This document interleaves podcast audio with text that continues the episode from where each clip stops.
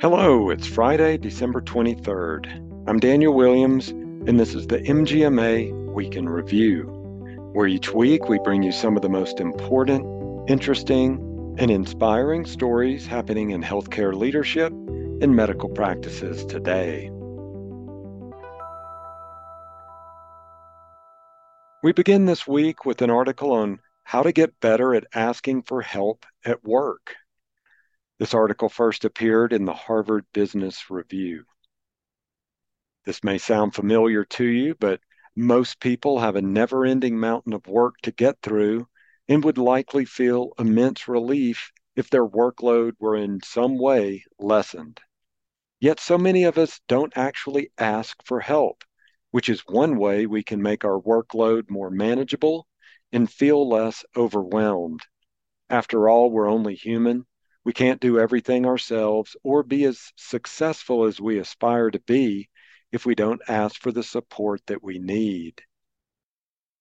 In a recent study on workplace stress, it found that many people don't ask for help for fear of what might happen if they do ask for help. Seems illogical, but that is the way it is. And some of the more common limiting beliefs include It'll make them look weak or incompetent. It'll be imposing on others or seem needy. Others might lose confidence in the person asking for help.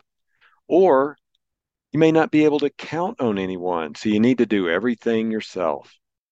Does any of that sound familiar? Deborah Grayson Riegel, who's an executive coach, is a co author of a book, Go to Help 31 strategies to offer, ask for, and accept help. She says among those limiting beliefs, we are likely to feel reluctant, embarrassed, alone, ashamed, etc. As a result of those feelings, the behaviors that show up look like resistance, withdrawing, isolating, or overperforming.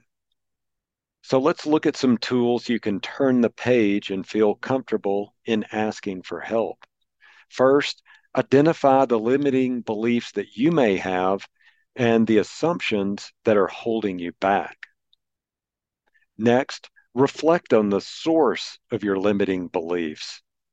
If you really think about it, uh, bring some awareness to the situation, you can see where or how your reluctance to ask for help initially developed, and it can provide useful insights. For example, maybe you did ask someone for help and they didn't do the job right, and then you had to go back and finish it yourself anyway. Or maybe you did ask for help and then there was a boss or a colleague who went, wow, this person's not doing the job themselves. So it's important to do that self reflection and figure out where that reluctance is coming from. And then finally, the author says, step back and reflect regularly. Reflection is where a lot of the learning happens. So find a regular time and cadence, maybe it's daily, maybe it's weekly, uh, to ask yourself some good reflective questions. Here are a few to look for. Where was I able to ask for help? What made it easier to do this? Where didn't I ask for help when I really could have used it? What held me back? Where do I have the opportunity to ask for help next? And what might I try differently next time? Next, we have a brief update on some regulatory news.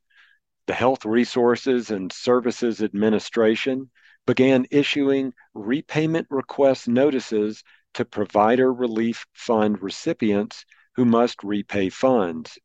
If your practice receives a repayment request notice based on an HRSA finding of non-compliance or the results of an audit, you can request a decision review. As a reminder, the decision review is not related to payment calculations and determinations. If you believe your payment was incorrectly calculated, visit the payment reconsideration page I'll provide you with a couple of links in the episode show notes. I'll leave you this week with a leadership article on why reducing physician burnout must be an urgent national priority.